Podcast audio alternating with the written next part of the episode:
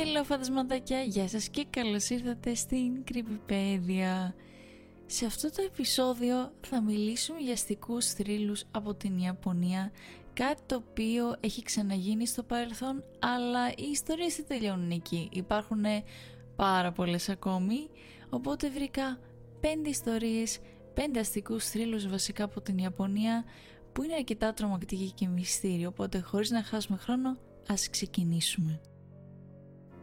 Ο πρώτος αστικός θρύλος που θα αναφέρω λέγεται η κατάρα του κόκκινου δωματίου. Γενικά στα αγγλικά είναι The Red Room και είναι στην ουσία ένα pop-up που σου εμφανίζεται ενώ σερφάρεις στο ίντερνετ και λένε ότι αν κλείσεις αυτό το παράθυρο θα πεθάνεις. Πίσω από αυτό τον αστικό θρύλο είχε να κάνει με ένα παιδί ο οποίος ήταν κολλημένος με τον υπολογιστή του και το ίντερνετ. Άκουσε έναν αστικό θρύλο πάνω στο κόκκινο δωμάτιο από έναν φίλο του στο σχολείο και εκείνο το απόγευμα, ενώ το αγόρι γύρισε σπίτι, δεν είχε τίποτα να κάνει, πήγε κατευθείαν στο ίντερνετ και προσπαθούσε να ψάξει ό,τι μπορούσε, είτε πληροφορίες, εικόνες, μαρτυρίες, δεν ξέρω, τα πάντα, για να βρει το οτιδήποτε έχει να κάνει με αυτό το κόκκινο δωμάτιο.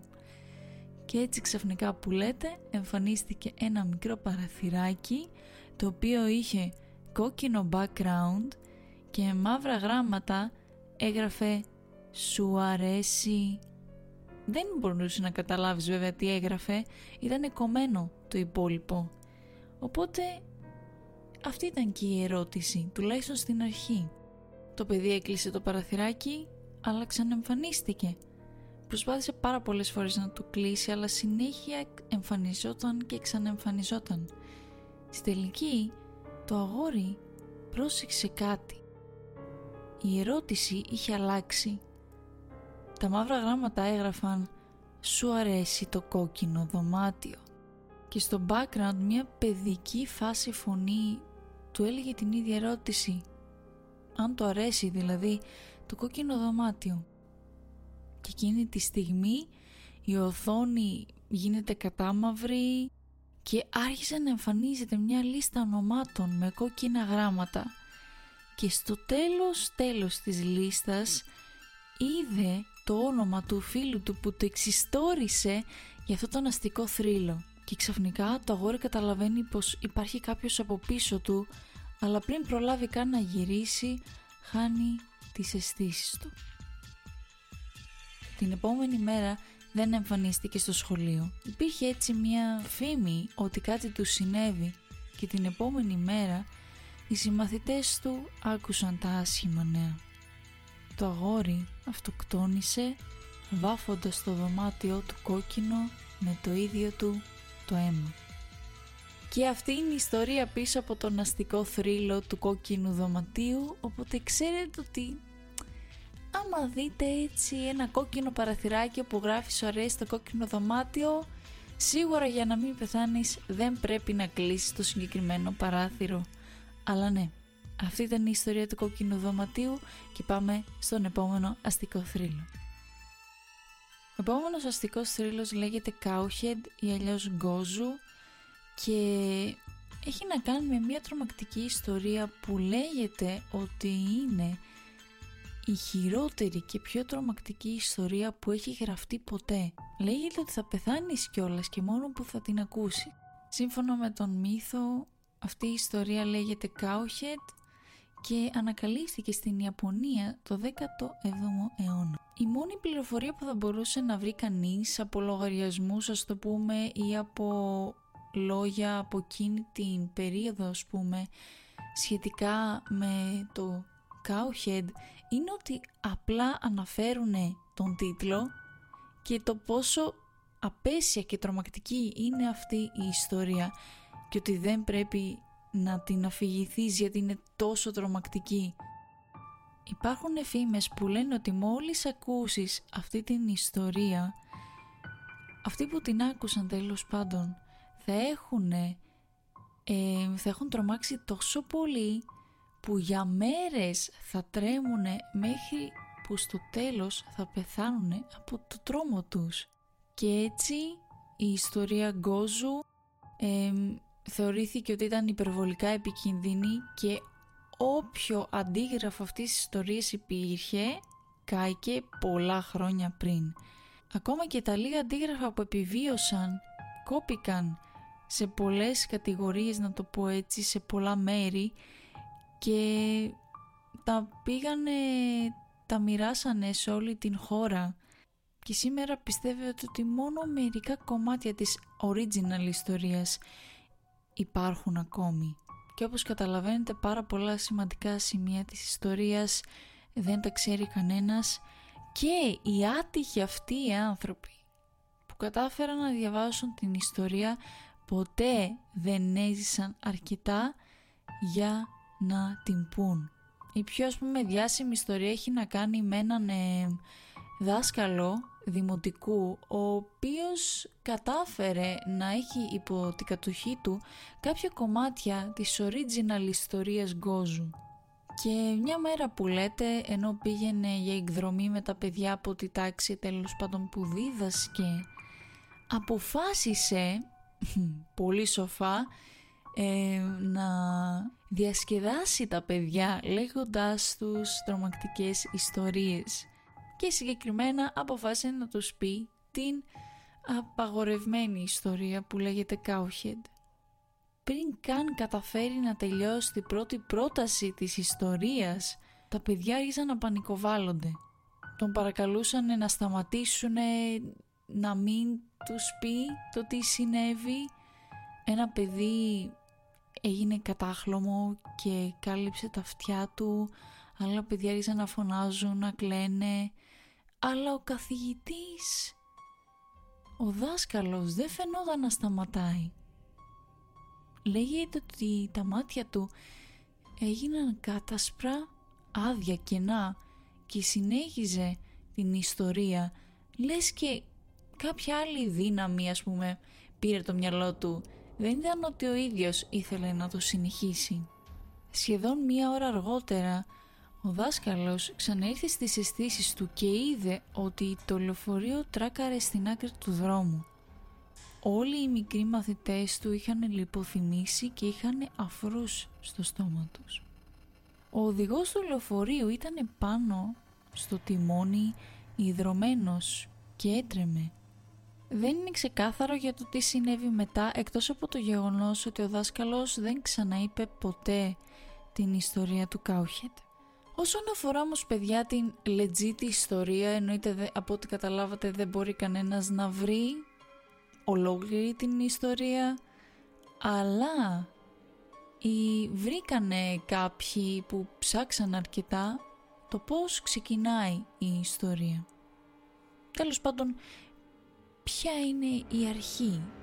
Βέβαια δεν ξέρουμε τι γίνεται μετά, από ό,τι ξέρω είναι αυτό το χειρότερο κομμάτι, αλλά δεν βλάπτει να ξέρουμε έστω και λίγο τι γίνεται στην αρχή. Η υπόθεση έχει να κάνει με ένα χωριό το οποίο δεν πατάει κανένας, στη μέση του πουθενά, και μερικοί αρχαιολόγοι προσπαθούσαν να ψάξουν κάποια στοιχεία για να δούνε για ποιο λόγο κανείς δεν ζει εκεί. Κάποια στιγμή κατάφεραν να ξεθάψουν έναν περίεργο σκελετό που είχε το κεφάλι μιας αγελάδας και το σώμα ενός ανθρώπου. Και που λέτε, οι αρχαιολόγοι έκαναν την έρευνά τους και είδαν ότι χρόνια πριν υπήρξε ένας λοιμός. Μια πείνα που ξεσπάσε σε όλο το χωριό και όλοι πεινούσαν, πέθαιναν της πείνας, έτρωγαν όλες τις αγελάδες, όλα τα άλογα, και σε κάποια φάση άρχιζαν να πηγαίνουν και προς τα κατοικίδια τους, τους σκύλους και τις γάτες τους. Και μετά δεν υπήρχε τίποτα πια, και έτσι οι άνθρωποι πέθαναν από την έλλειψη τροφής. Κάποια μέρα μια περίεργη φιγούρα αρχίζει και περιπλανιέται μέσα στο χωριό. Αυτή η φιγούρα έχει το κεφάλι μιας αγελάδας και το σώμα ενός άνδρα. Τα άτομα από το χωριό, μόλις τον είδανε, προσπάθησαν να το επιτεθούν, τον σκότωσαν με βίαιο τρόπο, ξερίζωσαν όλα του τα μέλη και άρχιζαν να τον τρώνε. Και τότε είναι που το χωριό γίνεται καταραμένο και απελευθερώνεται η κόλαση να το πω έτσι. Και αυτή είναι η μόνη περίληψη της ιστορίας που υπάρχει. Δεν μπορείς να βρεις δυστυχώς τίποτα παραπάνω. Ίσως και ευτυχώς στη δική μας περίπτωση. Αλλά ναι, αυτός είναι αστικός θρύλος του Cowhead. Και πάμε τώρα στον επόμενο ιαπωνικό αστικό θρύλο. Ο επόμενος ιαπωνικός αστικός θρύλος που θα σας πω λέγεται Hanako-san. Λοιπόν, η Hanako-san είναι ένας αστικός θρύλος που έχει να κάνει με το φάντασμα ενός νεαρού κοριτσιού που λέγεται ότι στοιχιώνει τις τουαλέτες του σχολείου, ανοιγοκλίνοντας τις πόρτες και τρομάζοντας οποιονδήποτε μπαίνει μέσα στις τουαλέτες. Χτυπήσε την πόρτα της δικής της, ας το πούμε, τουαλέτας και φωνάξει το όνομά της. Το φάντασμα της τουαλέτας αυτής, η Hanako-san, έφτασε σε φάση να γίνει έτσι πολύ εθνικά διάσημη, διότι υπήρχαν πολλά φαινόμενα περίπου 20 χρόνια πριν, όπου έβγαιναν πάρα πολλές ιστορίες με, ας το πούμε, φαντάσματα που είδαν κάποιοι μέσα στις τουαλέτες των σχολείων. Η Hanako-san εμφανισιακά έχει κάποια έτσι χαρακτηριστικά, και τα δύο πιο χαρακτηριστικά πράγματα πάνω της εμφανισιακά είναι το κοντό της καρέ κούρεμα και το κόκκινο φόρεμά της. Προέλευση. Σχετικά με την προέλευση της Hanako-san, λέγεται ότι αυτοκτόνησε μέσα στις σχολικές τουαλέτες και γι' αυτό κιόλας βγάζει και νόημα το γιατί, ας πούμε, της στοιχιώνει. Η ιστορία της Hanako-san είναι πολύ διάσημη σε βαθμό που μπορείς και να την καλέσεις κιόλας. Και για να την καλέσεις, όσοι αναρωτιέστε, πρέπει να πάτε στις σχολικές τουαλέτες. Και καλό θα ήταν, αν γίνεται, αυτές οι τουαλέτες να είναι στον τρίτο όροφο, να είναι οι κοριτσίστικες τουαλέτες, και να χτυπήσετε 3 φορές τον τρίτο θάλαμο, να το πω, ή την τρίτη τουαλέτα, και να ρωτήσετε αν η Hanako-san είναι εκεί. Άμα η ίδια είναι εκεί, θα σας απαντήσει καταφαντικά. Τώρα, εκεί πέρα υπάρχουν 2 περιπτώσεις. Η πρώτη περίπτωση είναι να δεις το ματωμένο της χέρι ή να δεις την ίδια την Hanako-san να σε τραβάει μέσα στον θάλαμό της, μέσα στη τουαλέτα, η οποία θα σε οδηγήσει στην κόλαση. Είναι πολύ διάσημο στα σχολεία, δηλαδή κάθε παιδί λέγεται ότι έχει μια ιστορία σχετικά με τη Hanako-san όσο αφηγηθεί, αλλά εννοείται δεν θα πρότεινα σε κανέναν να κάνει κάτι τέτοιο. Οπότε ναι, τελειώνοντας και με αυτό τον αστικό θρύλο, πάμε στον επόμενο. Ο επόμενος ιαπωνικός αστικός θρύλος που θα σας διηγηθώ λέγεται 10 dreams ή αλλιώς 10 όνειρα. Και ναι, λέγεται ότι αν ακούσεις αυτή την ιστορία θα έχεις το ίδιο όνειρο μέσα σε 3 μέρες. Οπότε σας λέω, προσέξτε, όσοι θέλετε συνεχίστε, όσοι φοβάστε εγκαταλείψτε. Αλλά ναι, λοιπόν, θα έχεις όνειρα για 10 συνεχόμενες μέρες και κάθε βράδυ και για κάθε όνειρο που θα δεις υπάρχει ένας ξεχωριστός κανόνας που πρέπει να ακολουθήσεις. Στο πρώτο όνειρο ξαπλώνεις στο δωμάτιό σου και βλέπεις ένα κορίτσι στο παράθυρό σου. Ο πρώτος κανόνας είναι να την αφήσεις να μπει μέσα στο δωμάτιό σου. Στο δεύτερο όνειρο η κοπέλα είναι μέσα στο δωμάτιό σου. Όμως επειδή κοιτάζει προς τα κάτω και επειδή έχει μακριά μαλλιά δεν μπορείς να δεις το πρόσωπό της. Την ακούς βέβαια να μουρμουράει κάτι και μετά από λίγο αρχίζεις να καταλαβαίνεις το τι λέει. Καταλαβαίνεις ότι αρχίζει και σε παρακαλάει. Ο δεύτερος κανόνας είναι να την αφήσεις να ξαπλώσει δίπλα σου. Στο τρίτο όνειρο ξαπλώνει δίπλα σου. Τώρα μπορείς να δεις το πρόσωπό της ξεκάθαρα και μπορείς να δεις ότι έχει καεί σε πολύ άσχημο βαθμό. Ο τρίτος κανόνας είναι να μην κλάψεις, να μην φωνάξεις, να μην αντιδράσεις καθόλου μόλις δεις το πρόσωπό της. Στο τέταρτο όνειρο θα σηκωθείς από το κρεβάτι σου και η κοπέλα θα σου πει να πάτε στο πάρκο. Ο τέταρτος κανόνας λέει ότι πήγαινε στο πάρκο μαζί με την κοπέλα χωρίς να πεις λέξη. Στο πέμπτο όνειρο είσαι τώρα στο πάρκο και βλέπεις κάποιον να σμπρώχνει ένα βρεφικό καρότσι. Κοιτώντας όμως καλύτερα βλέπεις ότι η μητέρα είναι μια γάτα και το μωρό είναι ένας σκύλος ή το αντίστροφο. Ο πέμπτος κανόνας λέει ότι πρέπει να σκοτώσεις ένα από τα δύο. Στο έκτο όνειρο βλέπεις ότι καθώς πες με την κοπέλα στο πάρκο βλέπεις ότι ένα αεροπλάνο είναι έτοιμο να απογειωθεί. Ο έκτος κανόνας λέει ότι πρέπει να ανέβεις στο αεροπλάνο πάση θυσία. Όνειρο 7. Στο 7ο όνειρο βλέπεις ότι το αεροπλάνο είναι γεμάτο άτομα που έχουν ακούσει αυτή την ιστορία, όπως και εσύ. Ο 7ος κανόνας λέει ότι πρέπει να βρεις μια θέση για τον εαυτό σου με οποιοδήποτε κόστος. Στο 8ο όνειρο, μετά από λίγο θα δεις κόκκινα και μαύρα τριαντάφυλλα να αρχίζουν να πέφτουν πάνω σου. Ο 8ος κανόνας λέει να πετάξεις μόνο τα μαύρα τριαντάφυλλα από το αεροπλάνο. Στο 9ο όνειρο το αεροπλάνο σε γυρνάει πίσω στο πάρκο. Ο κανόνας νούμερο 9 λέει να πας σπίτι με το κορίτσι και να ξαπλώεις στο κρεβάτι μαζί της ξανά. Στο 10ο όνειρο δεν θα ξέρεις τι συμβαίνει, εκτός και αν έχεις ακολουθήσει όλους τους κανόνες τις προηγούμενες μέρες.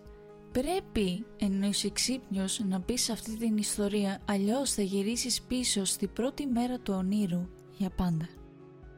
Το κόνσεπτ αυτό, ο συγκεκριμένος αστικός θρύλος, είναι πολύ ενδιαφέρον διότι πρώτον θεωρείται κατάρα, δηλαδή σου λέει ότι εφόσον το ακούσεις μέσα στις επόμενες 3 μέρες θα αρχίσεις και εσύ να το ονειρεύεσαι.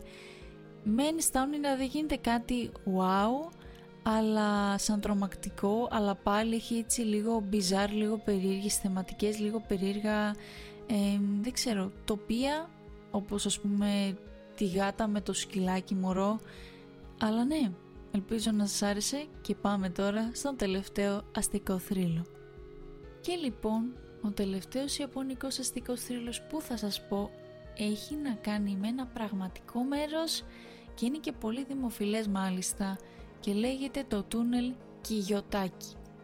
Συνδέεται με πολλά πράγματα, συνδέεται με βία, με κακούς ιονούς, με αυτοκτονίες, με φαντάσματα, έχει πάρα πολλές έτσι τρομακτικές ιστορίες που σχετίζονται με αυτό το τούνελ. Ας ξεκινήσουμε λοιπόν να μιλάμε γι' αυτό. Αυτό το τούνελ χτίστηκε από το 1927 μέχρι το 1928, έχει περίπου μήκος 500 μέτρα και λέγεται ότι το τούνελ αυτό κατασκευάστηκε από δούλους. Έχουν καταγραφεί πολλοί θάνατοι εκεί μέσα, συμπεριλαμβανομένων και κυρίως αυτών που πέθαναν εκεί μέσα καθώς φτιάχνανε το τούνελ λόγω άσχημων συνθήκων. Ο θρύλος λέει ότι τα πνεύματα, τα φαντάσματα αυτών που πέθαναν καθώς κατασκεύαζαν το τούνελ περιτριγυρίζουν και κόβουν βόλτες τα βράδια εκεί μέσα.